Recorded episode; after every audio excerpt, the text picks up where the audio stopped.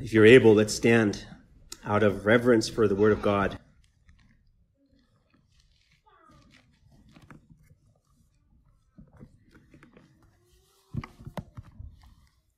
Today's sermon text is from 2nd Epistle of Peter, and we're going to be reading from verse 1 to verse 15. Simeon Peter, a servant and apostle of Jesus Christ, to those who have obtained a faith of equal standing with ours by the righteousness of our God and Savior, Jesus Christ. May grace and peace be multiplied to you in the knowledge of God and of Jesus our Lord. His divine power has granted to us all things that pertain to life and godliness, through the knowledge of him who called us to his own glory and excellence, by which he has granted to us his precious and very great promises, so that through them you may become partakers of the divine nature, having escaped from the corruption that is in the world because of sinful desire. For this very reason, make every effort to supplement your faith with virtue, and virtue with knowledge, and knowledge with self-control, and self-control with steadfastness, and steadfastness with godliness, and godliness with brotherly affection, and brotherly affection with love. For if these qualities are yours and are increasing, they will keep you from being ineffective and or unfruitful in the knowledge of our Lord Jesus Christ. For whoever lacks these qualities is so nearsighted that he is blind, having forgotten that he was cleansed from his former sins. Therefore, brothers, be all the more diligent to confirm your calling and election. For if you practice these qualities, you will never fall. For in this way, there will be richly provided for you an entrance into the eternal kingdom of our Lord and Savior, Jesus Christ. Therefore, I intend always to remind you of these qualities, though you know them and are established in the truth that you have. I think it right, as long as I am in this body, to stir you up by way of reminder, since I know that the putting off of my body will be soon, as our Lord Jesus Christ made clear to me. And I will make every effort so that after my departure, you may be able to at any time recall these things. This is the word of God. May his name be praised, and may he add his blessing to our hearing. You may be seated. And let's pray. O merciful Lord, we thank you, O God, that you have granted to us, through the divine power of Jesus, your Son, all things that pertain to life and godliness, through the knowledge of him who has called us to his own glory and excellence. Lord, we thank you that you have granted us precious and very great promises, so that through them we may become partakers of the divine nature. Lord, having escaped the corruption that is in the world because of sinful desire. Lord, we ask that you may please speak again to our hearts today. Lord, renew in our own hearts, by the word of God, Lord, those precious and very great promises, that your people may be strengthened. Lord, that we may be enabled by your help to grow in the grace and in the knowledge of the Lord Jesus Christ. Lord, for the building up of your church and for the praise of your name, help me, O God. Use me as a mouthpiece for your word. Strengthen me in your spirit. I pray in Jesus' name. Amen. Amen. Today, the sermon has a title, Grow in Grace. And then the subtitle for the sermon is What, How, and Why. And as I mentioned to the children, the point that we will be seeing today in the text that we're looking at is growth in the Lord Jesus Christ. And the words for this sermon come from the last verse of the epistle. And if you look at the last verse, chapter 3, verse 18, it says, "But grow in the grace and knowledge of our Lord and Savior, Jesus Christ. To him be glory both now and to the day of eternity. Amen." And it might be kind of weird for us when we're looking at the first part to begin by looking at the last part. But this last verse here expresses what is the overarching theme of this whole epistle, and that is growing in grace. And before we jump into the exposition of this epistle, I think it might be helpful for us to establish a bit of background so that we can understand where Peter is coming from, where his recipients are coming from, and where we should come from as we're aiming to understand this text. So let's go back to chapter 1 and let's look beginning at verse 1. First, who's the author of this little letter? Verse 1 says, Simon Peter, a servant and apostle of Jesus Christ. So there we have the identity and the description of the author. And the author identifies himself as Simon Peter, and then he describes himself in two ways. One really, really low way, and one really high and exalted way. On one hand, he calls himself literally a slave of Jesus Christ, expressing the lowliness of Peter's position. He did not even own his own life, but he is a servant to the master. And then in the same breath, he calls himself an apostle of Jesus Christ, expressing the loftiness and the authority of his position. You know, there's only 12 who can call themselves apostles, true apostles of Jesus Christ. And of these, Peter was the foremost. He was chosen by Christ and given authority by Christ to establish and build up the church, which is built on the foundation of the apostles with Jesus Christ himself as the cornerstone. And actually, we should probably say there were 13, because Apostle Paul says that he was an apostle, one abnormally born. But nonetheless, Peter is a foremost among the apostles. And he was a leader even while Jesus was on the earth. Peter was the spokesperson. He would often ask the questions that all the other disciples wanted to ask. He would say things that revealed the revelation of God given to him to proclaim Jesus as the Christ, for example. And then sometimes he would say things that represent his own weakness and self-reliance.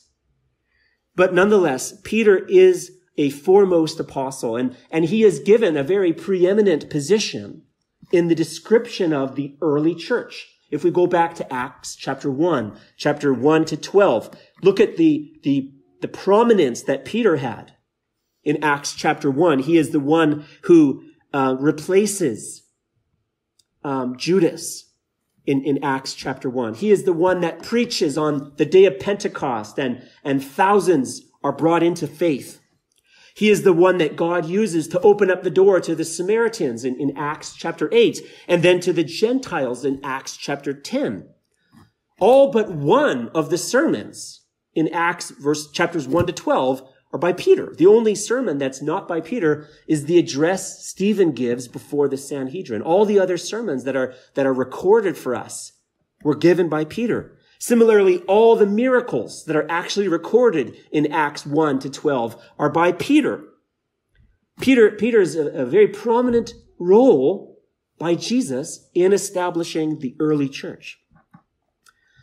Nonetheless, after Acts chapter 12, we hear very little about Peter and his ongoing ministry. We do know that he traveled eventually beyond Jerusalem and went to churches in Asia Minor, and then eventually arrived in Rome, where he eventually was martyred.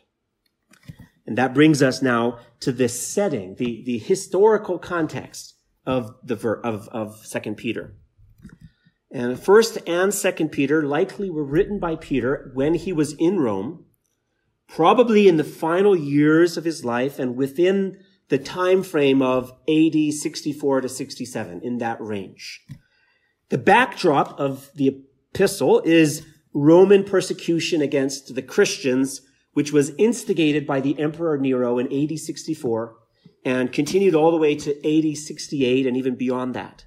And so that's how we get this time frame for the epistle.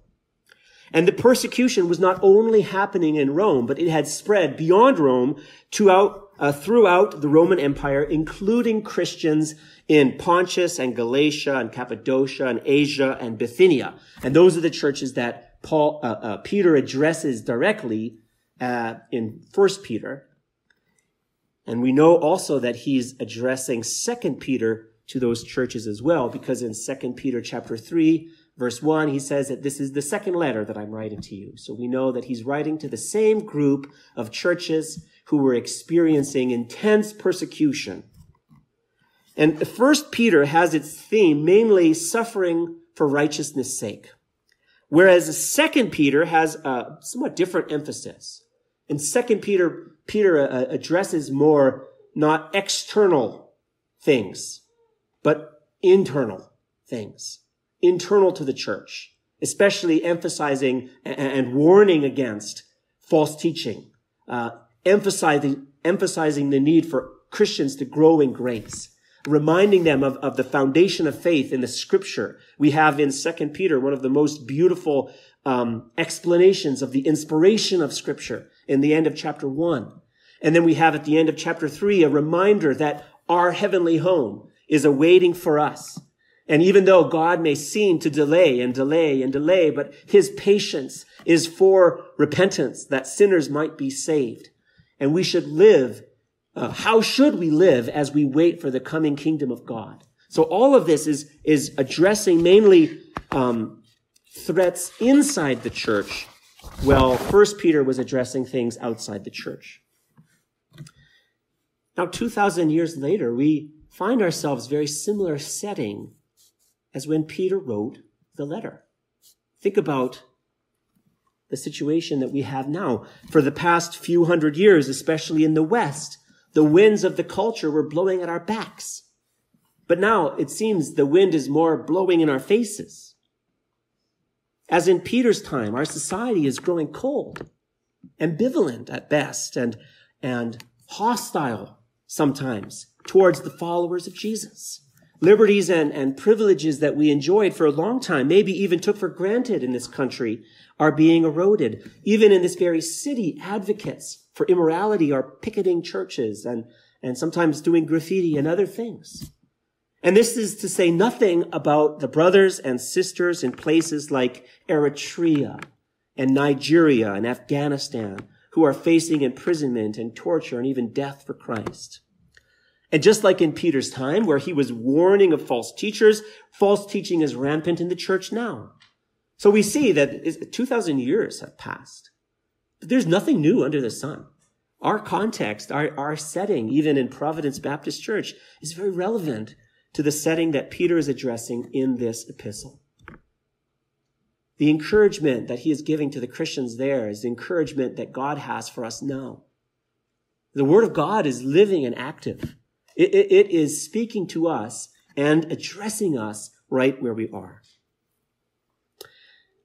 Now, who are the recipients of 2 Peter? We talked about that briefly, and they're not named in this text, although we do know that it's the same people as 1 Peter, because chapter 3 says that this is the second letter I'm writing to you, but he does describe them. And let's look at verse 1, the second part. It says, to those who have obtained a faith of equal standing with ours by the righteousness of our God and Savior, Jesus Christ. So Peter doesn't name them, but he describes them as having obtained a faith of equal standing with ours, and meaning with the apostles. And this is really an astounding description. Can you imagine how those beleaguered Christians must have felt, right? Somewhere in Asia Minor, cloistered away, trying to escape the persecution that they have. Some of the apostles already have died. And Peter himself is expecting imminently to die, facing his own execution. And then here he comes. He's the one who spent 3 whole years with Jesus, witnessed the risen Christ, authorized as a foremost apostle in the establishment of the church. And then he says, that you have obtained a faith of equal standing as my own.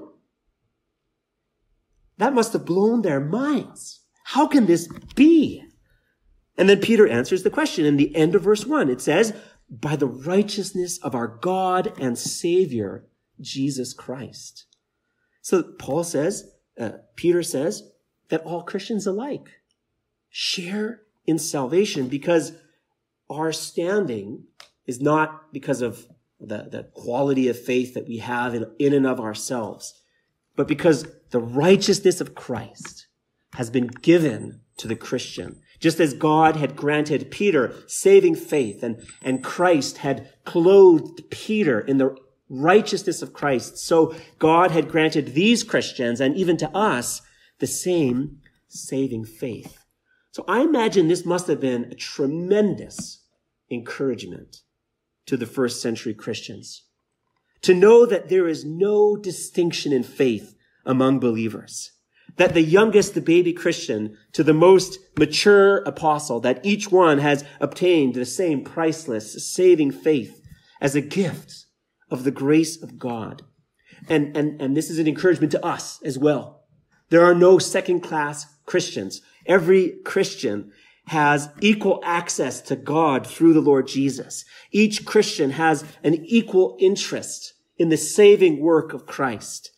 Both have received the same glorious salvation through Christ, accepting and receiving and resting upon Christ alone for justification and sanctification and eternal life. So we have many Christians in this room. We're all very different. Some of us have been in the Lord many decades, others less than a year. We have different backgrounds. We have different abilities. We have different vulnerabilities to sin. We have different maturity. We have different giftedness. And yet we all possess a faith of equal standing as the apostles. And I think it's very helpful to remember here how this can be. This can be because faith has as its strength, not faith itself, but the object of that faith. Faith unites the weak believer to Christ as it does the strong. Faith purifies and justifies the one who is strong as well as the one who is weak, because wherever it exists, saving faith, true faith, faith that is gifted by God, grabs hold of the same precious Savior and applies to oneself the same precious promises. And an important implication of this, if we're going to take this and then apply it to ourselves, is that our faith does not rest in ourselves. It's not something that I can conjure up. It's not something that I can add to by my own efforts. It's also not something I can take credit for. Because the scripture says, Ephesians chapter 2, verse 8, that faith is a gift of God's grace so that no one can boast. Another implication is that, now listen, there's a difference between the reality of saving faith and the apprehension of that divine reality in our own soul. The divine reality is this. If Christ has saved you, you are saved once and for all, and you have a faith of equal standing as that of Apostle Peter or Apostle Paul or John the Baptist or any other great Christian throughout history. And this is by the grace of God. Your sins have been washed clean. You've been granted the perfect righteousness of Christ. That's the divine reality. But even still, sometimes our apprehension of that divine reality, our self-application or knowing this divine reality can grow strong or can grow weak. Our personal interest in the saving merits of Christ, our assurance that our sins are forgiven, our knowledge that Christ died for me, that apprehension of faith can grow or shrink. And so, nevertheless, the scripture says that saving faith, though it may be weak or strong, comes from the Spirit of God. And therefore, though it may be assailed and weakened, the promises of God are sure because they are secured by the very blood of God's Son. And in the genuine believer, saving faith will grow up to the attainment of full assurance in Christ, because Jesus himself is the author and the perfecter, the finisher of our faith. It says in Hebrews chapter 12. Okay, so that's the address that Peter gives to the recipients. Now let's look at a benediction that he gives them in verse 2. Verse 2 says, "May grace and peace be multiplied to you in the knowledge of God and Jesus our Lord." And this sounds like a pretty common greeting. When we look at Peter's letter in 1 Peter, he says the same. May peace and grace be multiplied to you. Apostle Paul uses a very similar way, grace and peace in Christ Jesus. Do you remember when we used to, at the very beginning of the service, we would go around and shake each other's hands? And some of you were here for that time, I think. Rather than just beginning, we would all gather together and we would shake each other's hands and go around and greet one another. And my practice was not to say good morning, but to say grace and peace to you in the Lord Jesus or something like that. Why? Why is that a common greeting in the New Testament? And it's not just an idle hello. It's not just that's how they said hello. It's because the grace and peace is connected logically to the saving faith that Peter introduced in verse 1. The faith in verse 1 produces the multiplication of grace and peace in verse 2. So there's a link. Grace and peace are the fruits of righteousness, the scripture says. We look at Romans chapter 5. It talks about, because we have been justified by faith, we have peace with God, we have hope, and we have all of these fruits of faith. And then this blessing to grow in peace and to grow in grace is also linked logically to what Peter is going to say in the next section in verses 3 to 11. But before we go there, before we jump into the main argument, I want to also think about what is Peter's overarching purpose. I kind of mentioned it already at the introduction, but let's look at what Peter himself says is his purpose. And let's jump ahead to verse 12. Verse 12, Peter says, "Therefore I intend always to remind you of these qualities, though you know them, and are established in the truth that you have. I think it right, as long as I am in this body, to stir you up by way of reminder, since I know that the putting off of my body will be soon, as our Lord Jesus Christ made clear to me. And I will make every effort so that after my departure, you may be able at any time to recall these things." So here we see that Peter is aiming to establish them and to remind them of the truth. Even though they knew it already, he wanted to remind them. At the time of writing, Peter is likely in prison. He knows that his execution is imminent. He knows that his mortal life soon will be finished, verse 14.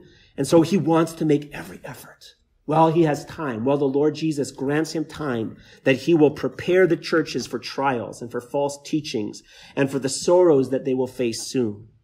So then in chapter 3, he says that I want to stir up your sincere mind by way of reminder.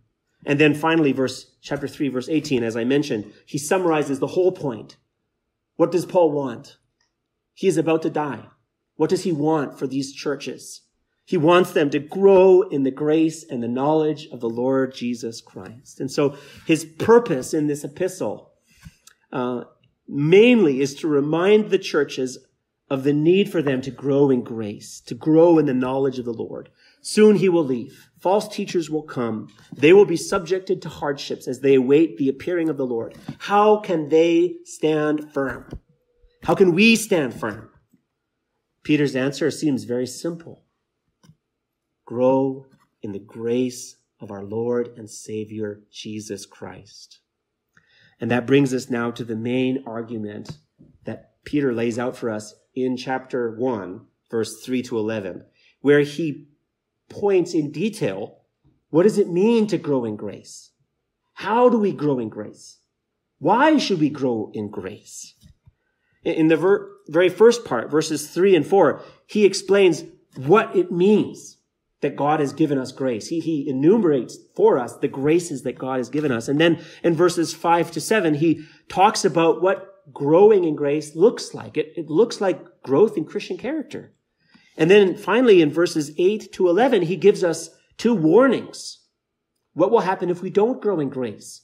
And two encouragements, promises of blessing for those who do grow in grace.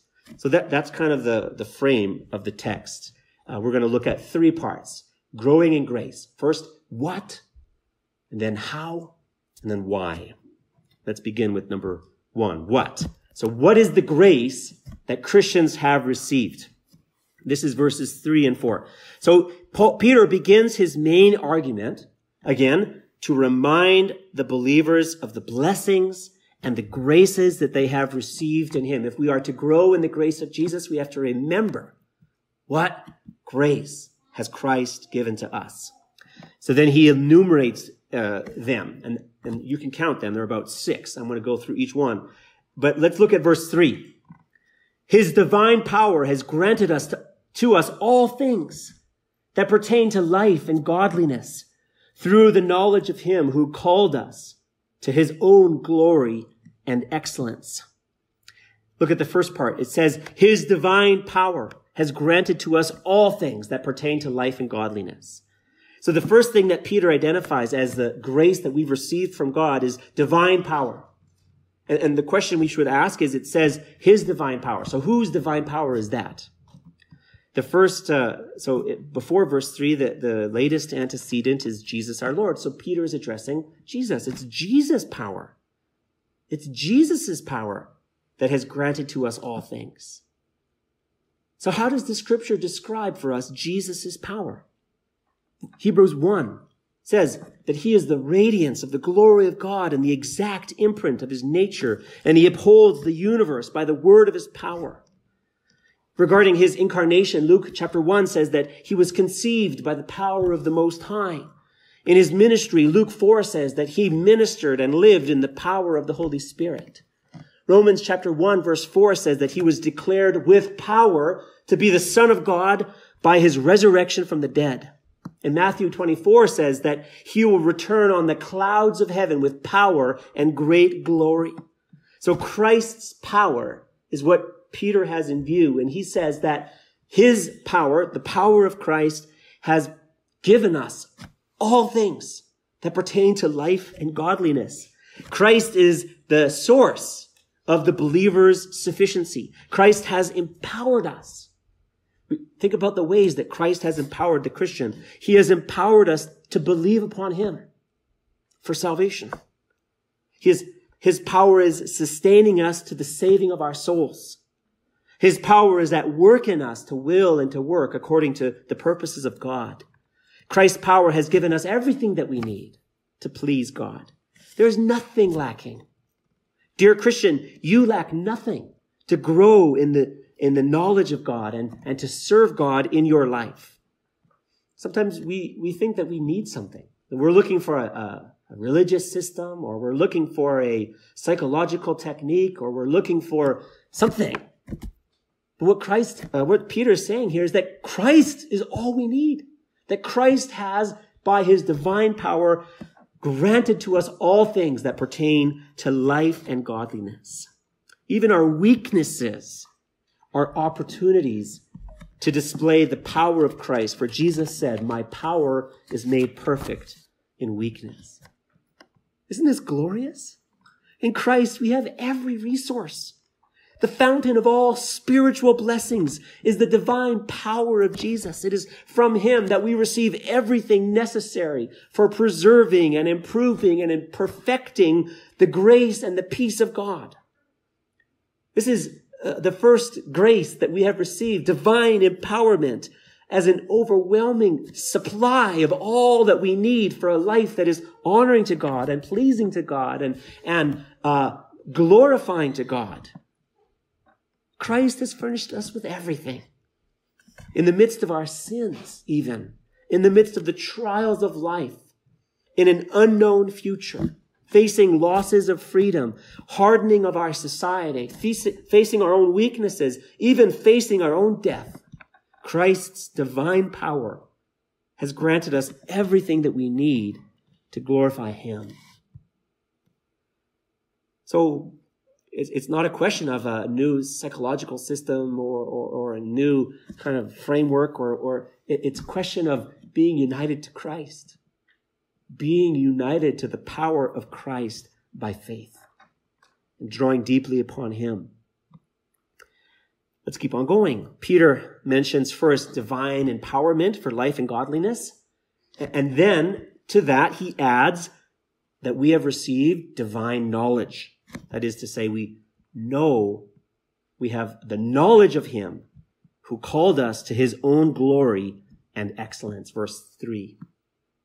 So then the question comes, okay, if Christ's power has granted us all things, how do we tap into that power for godly living? And the answer Peter gives is through the knowledge of him who calls us to his own glory and excellence.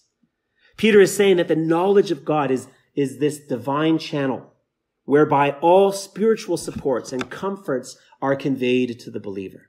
Jesus said in his high priestly prayer, this is eternal life, that they know you, the only true God, and Jesus Christ, whom you have seen. Excuse me, whom you have sent. This is a divine knowledge. It's not talking about a set of facts. It's not talking about, I have a theology, a very, very clear and robust theology of who God is, and I can tell you all his attributes, and I can enumerate to you all of these different these ideas about the nature of the divine. Those things are important for sure, but what Peter is referring to here is that we are given the true knowledge of God, intimate and personal fellowship and relationship with the Holy One. And this comes to us because of the mercy of God. On our own, we cannot know God because of the depravity of our own hearts. All the false religions of the world testify the futility of fallen man coming to a knowledge of God on his own. We need God to reveal himself to us. We need God to give us true knowledge of himself. And that is what he has done in his word, and also in the word, especially in the word become flesh, the Lord Jesus. 2nd Corinthians chapter 4, verse 6 says, for God who said, let light shine in darkness, has shown in our hearts to give the light of the knowledge of the glory of God in the face of Christ. Has God opened up your spiritual eyes to behold Christ in faith? Has God given you the knowledge of the gospel? Has God granted you faith to believe in him? If he has, the result is that we have fellowship with God in his word. The Holy Spirit lives within us. There is no greater thing than to know God, to know the Creator. I think it's A.W. Tozer said, or maybe it was somebody else. Somebody said, the most important thing about a person is what they think, what comes into their mind when they think about God. What comes into your mind when you think about God? Do you have the knowledge of the one who called us to his own glory and excellence through Jesus Christ, who is himself the revelation of God? If you do, it is because of the mercy and grace that God has given to us through his Son. And that grace is not the only thing, but it continues. Let's look at the end of verse 3. Who called us to his own glory and excellence. So again, if we're looking at the numbers, first, divine empowerment. Next, divine knowledge. And now, third, the effectual call, that God has called us to himself. Our knowledge of God is holy because God has effectually and mercifully called each of us to himself, each of his children. The effectual call is the call of God, whereby God has called those he predestines unto life by his word and spirit out of their natural state of sin and death and into the blessed state of grace and salvation through the application of the gospel to their hearts. God's effectual call is, the scripture says here, to his own glory and excellence. That is, God calls people to himself. God enlightens our minds. He gives us savingly the knowledge of the things of God. He takes away our heart of stone. He gives us a heart of flesh. He gives us a new will. He draws us to Christ. He opens our eyes to see our sin, the reality of our judgment before a holy God, and the glory of Christ that he has paid for our sin on the cross, and that he has given us the righteousness of God. And then we hunger and thirst after that righteousness. And then God, by his effectual call, enables us to understand the message of salvation by the quickening and the renewing of the Spirit of God that raised Christ Jesus from the dead. Where would we be if it not God had effectually called us to himself? What would your life be like? Is it not the great grace and mercy of God that he has powerfully and personally applied the saving merits of Christ to your own soul? That he has awakened you to your depravity apart from him? That he has opened your eyes to the path of destruction that you followed apart from the Lord Jesus?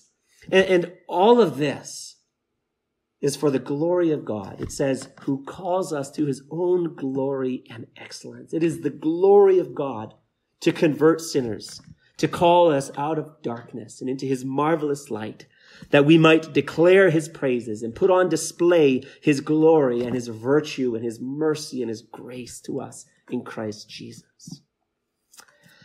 And then Peter continues. It's like a cascade of waterfall of grace. In verse 4, it says, by which he has granted to us his precious and very great promises. So divine empowerment, divine knowledge, effectual calling, and to this God has also given us precious and very great promises. And these are the promises of the gospel. That whoever believes in the Lord Jesus Christ will be saved. That if we confess our sins, that he is faithful and just to forgive us our sins and cleanse us from all unrighteousness. That whoever believes in the Lord Jesus will not perish but have eternal life. That all things work together for the good of God's people. For those whom he foreknew, he also predestined to be conformed to the image of God's own Son. That we have a promised heavenly reward. That we have been given new birth into a living hope through the resurrection of Jesus Christ from the dead. And into an inheritance that will never perish, spoil, or fade away, kept in heaven for you. And we could talk more, much more about the precious and great promises of God. And not only has God given us these promises, but he's also guaranteed them by giving us his Holy Spirit, who comes and dwells in us and enlivens us and empowers us and sanctifies us so that we can believe in the promises and live them out in our life. Now, what do these promises accomplish? Look at verse 4. So that through them you may become partakers of the divine nature. We have received divine empowerment and divine knowledge and effectual calling and these precious and very great promises. What for? To what result? It says that through them you may become partakers of the divine nature. That doesn't mean that we become like divine ourselves, that we have, the spark of God in us, or that we have, we become like little God. No, that's not what it's saying. It's saying that we are given a new nature, the nature that we inherited from Adam, one that is natural, one that is fleshly, one that is sinful. To the Christian, that nature is buried with Christ. It says in the gospel, the law of the Spirit of life has set you free from the law of sin and death, that we have a new nature. We have been born anew, born of God. We share in the nature of God because we possess the gift of eternal life from God, that we are a new creation in Christ Jesus, that the old has gone and the new has come. We are born again, able to enjoy fellowship with God and communion with God as his Spirit lives in us. We struggle in our life, and so much of the struggle is because of the residual man of flesh, the residual of Adam's nature that we still live in, and yet our life as a Christian is also altered because we have been given a new nature and we have a new birth.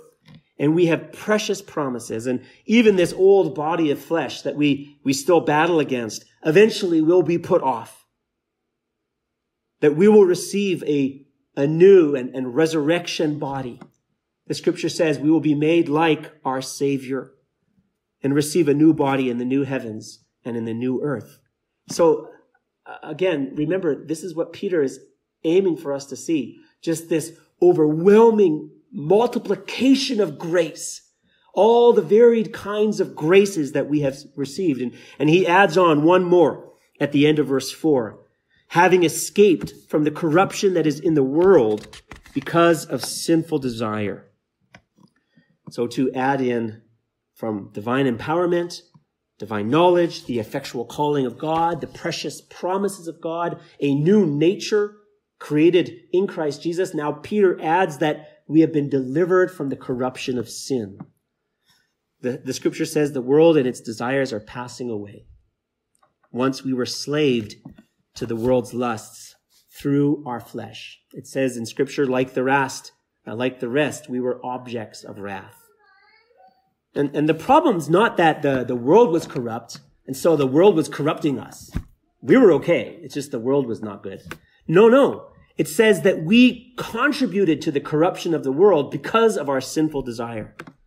And yet the God has delivered us from this corruption. He has placed our sins on his Son. He punished his Son in our place, crucifying him on the cross, and then raising him again on the third day. Romans chapter 6, verse 6 says that our old self was crucified with him in order that the body of sin might be brought to nothing, so that we would no longer be enslaved to sin.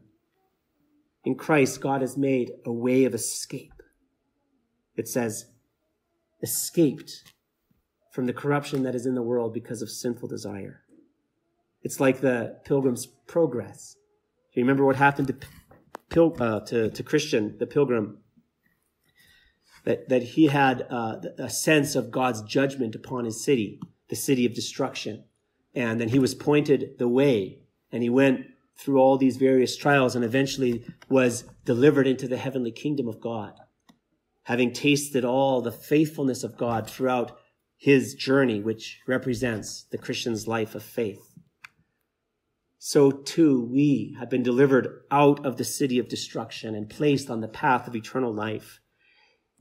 So this is the conclusion of the graces that Christians have received. And my brothers and sisters, aren't these graces marvelous? How great is the love the Father has for us, that we should be the children of God. And that is what we are. Oh, that we may not be hardened or calloused or cold to all the mercy that we have received from the grace of God. May we remember the manifold blessings that God has given to us through his Son, that his divine power has granted to us all things that pertain to life and godliness through the knowledge of him who called us by his own glory and excellence, by which he has granted to us his precious and very great promises, so that through them we may become partakers of the divine nature, having escaped the corruption that is in the world because of sinful desire. So Paul is addressing our hearts and the hearts of his readers to glory in and to really remember the grace that we have received from God. That is, always must be present for growing in grace. Let us never lose sight of what God has done for us. It's as essential to the Christian as the analogy I gave with the plants. All of the things that the scripture tells us to do that we're going to look at next. If there is no grace from God, if we are not empowered by the Holy Spirit, if we are not enabled by God's power through his calling, if we're not given the promises of God, if we don't have divine and personal knowledge of God through his Son, if our sins have not been washed clean, if these things are not a reality, it's like pouring water and sunshine on a plastic plant. There is no growth because there is no life. But we have life. We have life in his Son. Praise God. And so to this, Peter now begins in verse 5 to talk about the how of spiritual growth. He gave the what in verse 3 and 4, and now it's the how. So in response, what should the Christian do? And now Peter shifts his argument of responding to the grace of God. And notice verse 5, this is the first time that there's any command given, right? Everything else was about what God has done. He did this. He has given us divine power. He has enabled us. He has called us. He has rescued us. All of what God has done. And now verse 5, a shift. For this very reason, make every effort to supplement your faith with virtue, and virtue with knowledge, and knowledge with self-control, and self-control with steadfastness, and steadfastness with godliness, and godliness with brotherly affection, and brotherly affection with love. When I read these verses, it reminds me of a ladder. The ladder is getting bigger and taller, getting higher and higher. Each one builds on the previous one, and then they culminate in this beautiful description of what Christian growth looks like. And if you want to use a word for that, it's sanctification. And if you want to use a few more words, it's our character becoming like Jesus. So Peter is saying here that everything that God has done for us, right? The divine power that we have for all of life and godliness, the knowledge of God, the calling of God, the promises of God, the new nature, the escape from sin, all of these things are the motivation and also the empowerment for us now to grow in character, to grow in sanctification. And another important thing to notice in verse 5 is that it says, make every effort. Make every effort. The gifts of God in verses 3 and 4, those were done monergistically, one-sidedly. But growth in grace is, a big word, synergistically. Us and God working together. Requiring effort by the Christian. It's not let go and let God. It is rather we make every effort to grow in grace because of what Christ has done in me and for me and what he is doing through me by his Holy Spirit, knowing that it is God who is at work in me to will and to work according to his good pleasure. So this is motivated by the mercy that we have received, and it's empowered by the power of God at work in us. So now let's examine these little this list of growth as a Christian. And I'm going to try to go a little bit more quick. Firstly, supplement your faith with virtue. And it's helpful to know here that the word virtue is the same word that's translated excellence in verse 3. So there it's talking about God's excellence, and here it's talking about our virtue. But the word means moral goodness. That's demonstrated in the deeds of life. So the faith that we have received is a faith by grace, not by works.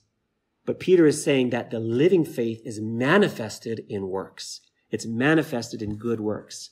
So Peter is saying that as a Christian, we make every effort to supplement the invisible faith that we have received as a gift from God by his grace with visible works that give testimony to the reality of saving faith at work in our hearts. Next, it says, and virtue with knowledge. So without knowledge, we don't know what to do to please God. We don't know what deeds are pleasing to God. So knowledge is very important. Knowledge means not just a comprehension of facts, and not a theological construct or a system that remains in our minds, but doesn't impact our walk. No, knowledge means truth properly comprehended and then applied. And where do we get this kind of knowledge? Knowledge that changes the very way that we live. And the answer is the Scripture. The Scripture, which is able to make you wise for salvation through faith in Jesus Christ. 2nd Timothy chapter 3, verse 15. So would you know what work the Lord delights in? Would you know what deeds bring him glory? Would you excel in the service that honors him? Then, my brother and my sister, diligently study the Scriptures, wherein you will find how to walk with God and how to serve him and how to serve his people. Next, it says, add to knowledge self-control. As we grow in grace, every Christian knows that we have an enemy close at hand, who often assaults and discourages us from serving God. And it's a very difficult enemy to get rid of, because that enemy is our own self. Self wants to be supreme. It wants its own desires and its own appetites to be satisfied. It wants to promote its own agenda, not God's. And therefore, Peter is saying, to grow in grace, we need to conquer this enemy of self. We need to master our own flesh, our passions, and our desires, rather than being mastered by them. My wife often says, as she's counseling ladies, she often says a little rhyme. There are two options on the shelf: live for God or live for self. So Peter is saying here that virtue, guided by knowledge, disciplines desire and makes it the servant, not the master of life. The master is the Lord Jesus. And then fourthly, Peter says, to self-control, add steadfastness. And I can tell you one thing, growing in grace is not easy. It's not easy to control self. What's the number one thing you want to do when you're trying to control the self? And that is to stop. You want to give up. And so Peter reminds us of the importance of steadfastness. And that means patiently doing what is right. Never giving up, never giving in. Growing in grace requires that kind of endurance. And I think especially now, in this season of the church, of Providence Baptist Church, I feel that this season especially demands additional endurance. The past 2 years, don't you agree? It feels like one wave after another has blown over this people. If it's not the circumstances, then it's health. If it's not health, it's conflict. If it's not conflict, it's our own sin. This is a hard time. What do we do? I can speak for myself. I'm tired. Sometimes tempted to be discouraged.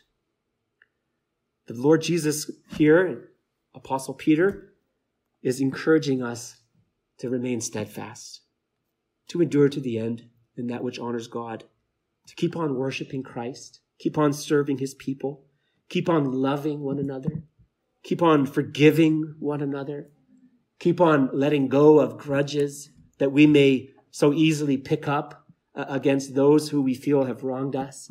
Keep on praying for the Lord to do his good and perfect will in this church and in my heart and in my family and in those who I love and in those for whom I'm praying that Christ may save. May God help us to endure, to remain steadfast for his glory. And this is through the strength that he provides. And then the next part, what Peter adds, to steadfast, add godliness. And I think this is especially suitable because in Romans chapter 5, verse 4, it says that endurance produces character.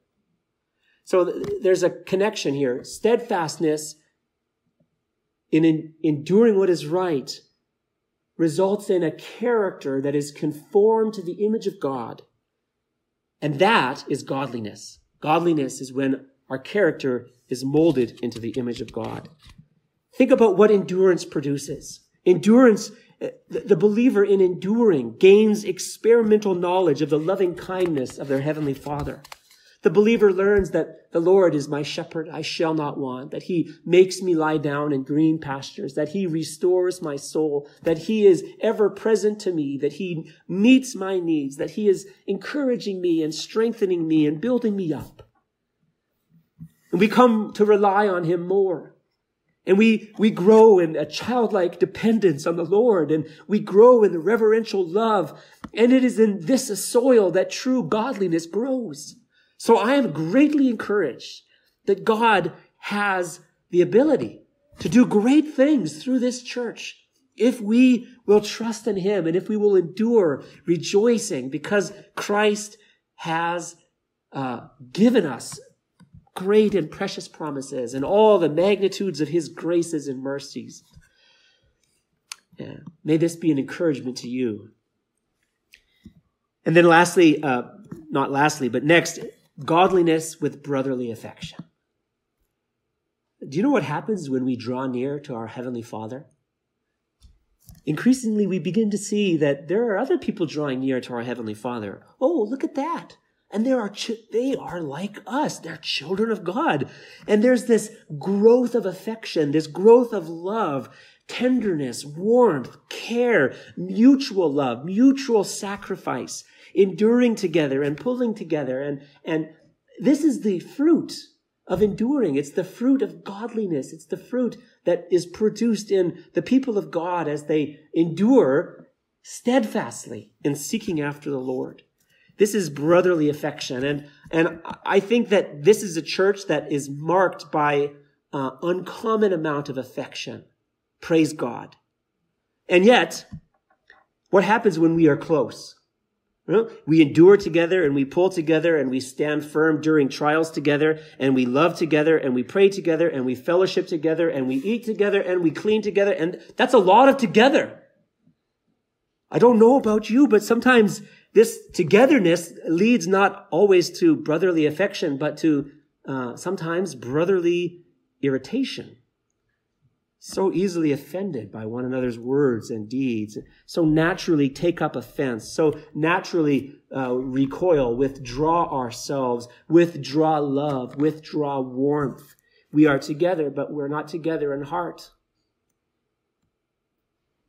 God wants us to grow in affection for one another, to recognize each other as the fellow children of God, to cultivate tenderness and warmth and soft-heartedness and mutual sacrifice, to make a commitment to love and serve my brothers because of the affection that I have for them, that it is the love of God abounding in my life that overflows to love for them and bearing with them and growing in affection for them.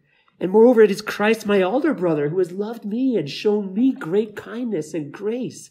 So I will respond to my brothers and sisters with love as well. And this brings us to the last comment where Peter says it, brotherly affection, add love. And this is the supreme virtue. To love God and to love our neighbor fulfills all the commandments. God has so shed his love within our hearts that the Christian can be characterized by love. I'm not going to say anything more about that because our brother Andrew is going to be preaching the next 3 sermons on how Christ fulfills the law of love and enables us to love. So let's now go into the third part, and I'm going to try to do this as quick as I can. And the third part is, why should the Christian grow in grace? We talked about what are the graces we've received, how do we grow in them, all the list of Christian character, and now we're going to look at why. And to address why, Paul gives us 2 warnings, what happens if we fail to grow in grace, and 2 promises of the blessings that accompany growth in grace. Let's look at verse 8. For if these qualities are yours and are increasing, they will keep you from being ineffective and unfruitful in the knowledge of our Lord Jesus Christ. So the way that it's written, it says that if we do this, we will be kept from being ineffective, unfruitful. But the opposite is true. And I think that's what Peter has more in mind, that if we fail to grow, the warning is that we will become ineffective and that we will become unfruitful. So Peter's warning is that if you don't grow in grace, if we become stagnant, we fail to think about and meditate on the grace of God, that we fail to spur ourselves on and one another on to love and to good deeds. It's not like we can just be in neutral, right? The Christian car has only one gear, forward. And if you're not in forward, you're in backward, in reverse. So growth in grace is really crucial to avoid being ineffective or unfruitful in the life of a Christian. And another important note, it talks about growing in character as the antidote to ineffectiveness and unfruitfulness. Isn't that an encouragement? Because it's not about what ministry you have. It's not about what position you have or what title you have or what rank you have, or any other thing, but it's about your character that determines your effectiveness and your fruitfulness in God. It's growth in character that makes you fruitful. So may God help us to be ones who grow in character, who grow in the knowledge and grace of the Lord Jesus, that our character may become conformed to Christ. And then the second warning in verse 9, for whoever lacks these qualities is so nearsighted that he is blind, having forgotten that he was cleansed from his former sins. This is another serious warning. Failure to grow in grace, Peter says, leads to spiritual blindness and forgetfulness. We become nearsighted. Some of you, I have nearsightedness. I can see things up front fine. Far away, it's fuzzy. So what happens if you fail to grow in the grace of Jesus? Things that are right in your view, that are right there to see, you can't see. You can't see your own sin. You can't see the glories of God that he has provided for us in Christ Jesus. You can't see the divine power that God has given us for all things in life and godliness. You can't see the glory of the cross, the glory of the gospel. You become callous to the promises of Scripture. Those are blessings that are right there, but you cannot see them because you're now nearsighted. And so the warning here is that a person may be truly saved, but it says they forget that he was cleansed from his former sins. If we don't make progress as Christians, the warning is you may forget that you have even been saved. You may lose the assurance that God has saved you. You may lose the knowledge that God has saved you from your sins. And so this is a loss of assurance. And it's a great warning. But also we have not only a warning, but we have an encouragement to spur us on. Look at verse 10. Therefore, brothers, be all the more diligent to confirm your calling and election. For if you practice these qualities, you will never fall. This is the promise of assurance. Just as there was a warning of losing your assurance if you fail to grow in grace, there's a promise of having assurance if you do grow in grace. God's people are elect before the foundation of the world. God doesn't need to confirm I forgot who's saved. He doesn't have to do that. It is for us. And so to be diligent to confirm our calling and election means that we can know that we know and believe that we have been secured. Our salvation has been secured in Christ. This salvation is a fixed reality. Assurance can fluctuate, but as we grow in the knowledge of the grace of Christ, and as we look upon Christ and behold the grace of Christ, then the blessing is the assurance that Christ's merits have indeed been applied to my own life, that I can walk in the knowledge that Christ has saved me. And this is a great blessing for the believer. And then finally, verse 11, for in this way there will be richly provided for you an inheritance into the eternal kingdom of our Lord and Savior, Jesus Christ. This is Peter's final encouragement. He wants to encourage these Christians, Lord, who are beleaguered and suffering, to continue in grace, to continue to grow in grace, to be steadfast, to pursue growth of Christian character, but by beholding all that God has provided for them. And then the blessing that they will receive is not just a rich assurance and the enjoyment of assurance in this life, but also a rich and full heavenly reward in heaven. My precious brothers and sisters, this is and has been a trying season. We are battered and bruised. Through many dangers, toils, and snares, we have already come. We are tempted to give in to self, and we're tempted to withdraw into ourselves, to pick up offense, to hold on to bitterness, to grow in unforgiveness. We are weary in the battle, I think.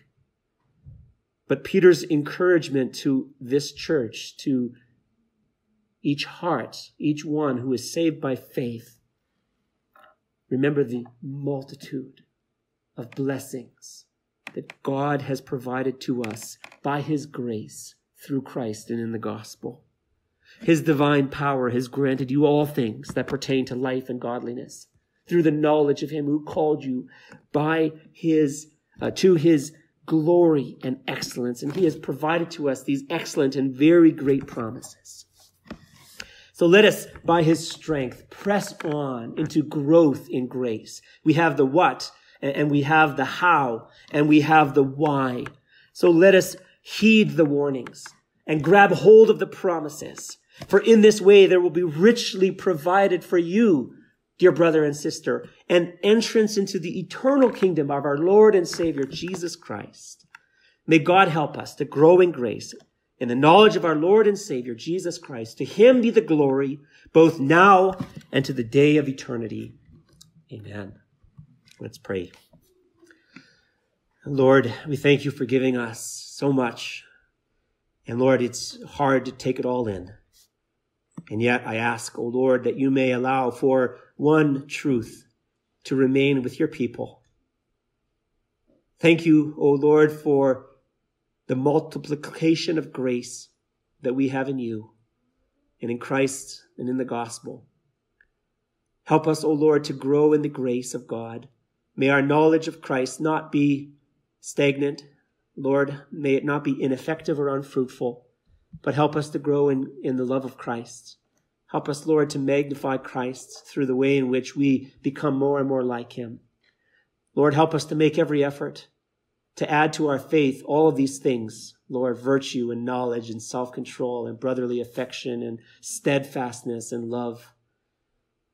Help us to heed the warnings and also to grab hold of the promises. Lord, I pray for my brothers and sisters in this church, Lord, the precious children of God. Uphold them by your grace. Encourage them in the promises that you have given to them. Help them to grow in the grace and the knowledge of the Lord Jesus Christ, that they may stand firm to the very day of eternity, and that you may use us, Lord, for the proclamation of your kingdom. And Lord, that people may see that this is a people bought by God, in whom the very God lives and dwells and is manifest through their lives together. May you do this, O Lord, by the power of Christ. I pray in Jesus' name. Amen.